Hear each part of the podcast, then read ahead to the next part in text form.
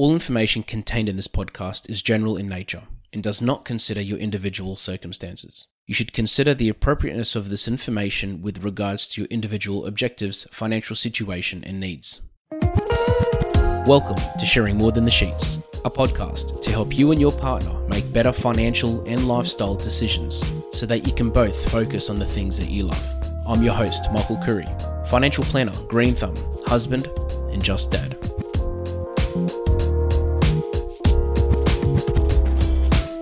This segment is called Michael's Magic Moment. It's my opportunity to play a little snippet from one of our previous episodes, which resonated with our listeners, that I received feedback from, or I felt really had an impact on some people's lives. Hope you enjoy.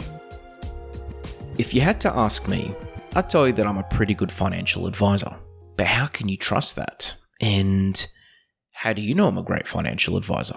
I could be making that up. In fact, how do you know that I actually am a financial advisor at all? In this week's episode of Michael's Magic Moment, we go back to an episode where I talked about just some basic tips on how to choose a financial advisor and what to look for, how to screen that advisor, and how to essentially suss them out just to make sure that A, they're legitimate, but secondly, that it's the right advisor for you. Um, when it comes to choosing a financial advisor, it's like choosing any type of mentor or coach.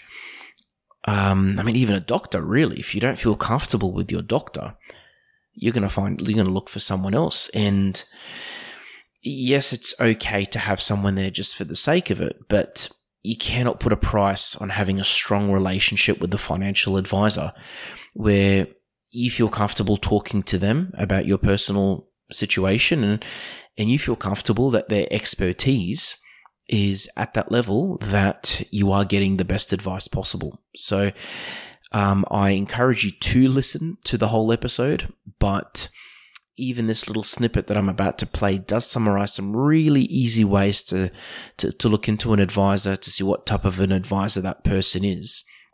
And I also also highlight the importance of having just at least an initial discussion with a couple of advisors, and just going back to what I tell clients regularly, um, and my clients listening to this will definitely be nodding their head when I say this, but t- to go with your gut feeling. You know, it's, it's important to get advice, and it's obviously it's important to look at facts and figures, but at the end of the day, you need to be comfortable. Um, and and this is where it helps to talk to different advisors, and it helps to, to talk to different people to essentially work out what type of person they are, what type of person he or she is, and and really what who you are and if there's an alignment there or not. And, and of course, it's important to make sure that you're dealing with someone that's professional and someone that's going to be able to give you sound quality advice for you and your family.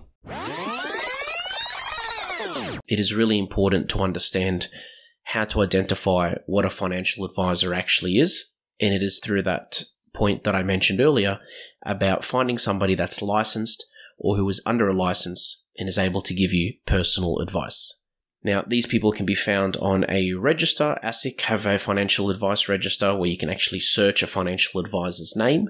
And on that register, you can actually see some details about the history, how long they've been an advisor, what qualifications they have, whether they're part of any governing bodies, whether they've had any disciplinary action, um, bannings, disqualifications, etc.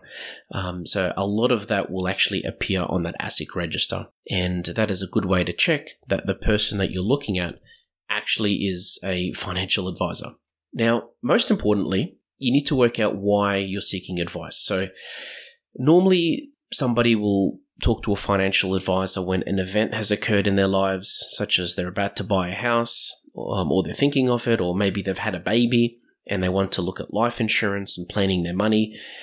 Or sometimes it's just, I mean, I've had clients actually say that it's it's their way of becoming an adult, you know, and I've heard this from people in their forties and fifties, by the way. So it's um, it's it's essentially one of those things where as you get older, you get to a point where you think, hold on a second, you know, I, I see a doctor when I need advice on my health. I see an accountant to do my tax because I don't trust myself. Why aren't I seeing a financial advisor to look at my finances? And it's one of those things where many people don't actually understand what a financial advisor does.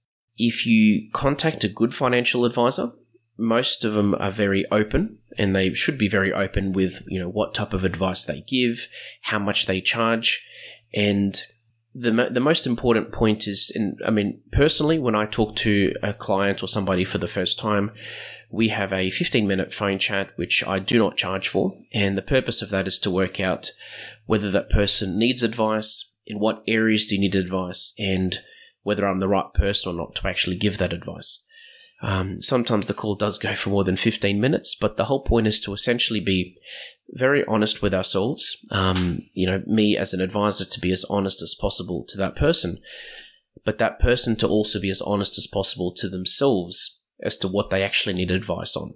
Now, most of the time, it's a lot more than just one area, and it's very important to talk about these things because you can't focus on one area, ignore one area, and ignore the other six or seven. It's it is really important to look at things holistically and to understand that a person's financial situation is a lot more complicated than they think.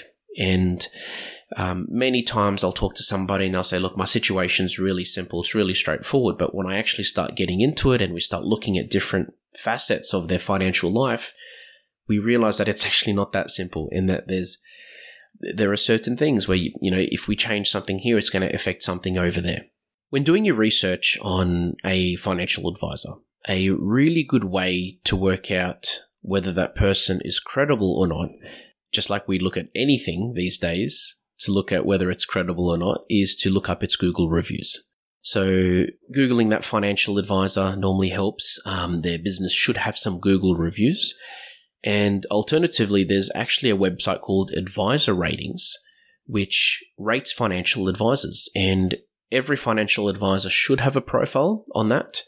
And if you search that financial advisor, it would come up with ratings from that advisor's clients. Um, they give them a rating, not just zero to five, but there are different areas that they rate that advisor on, whether it's expertise, communication. And this is a way to look at an advisor from the perspective of his or her existing clients and to see how they see that advisor, whether they're happy with him or her or not what that person's strengths are, and just to get a better insight as to how that advisor actually works. So, thanks for joining us on sharing more than the sheets. Please make sure you subscribe to be updated with future episode releases, and feel free to share this episode with any friends or family that you think it might benefit. Please visit us at sharingmorethanthesheets.com.au to submit questions or requests for future podcast topics. These podcasts have been brought to you by Better Financial Planning Australia To book a 15 minute phone chat, visit betterfinancialplanning.com.au.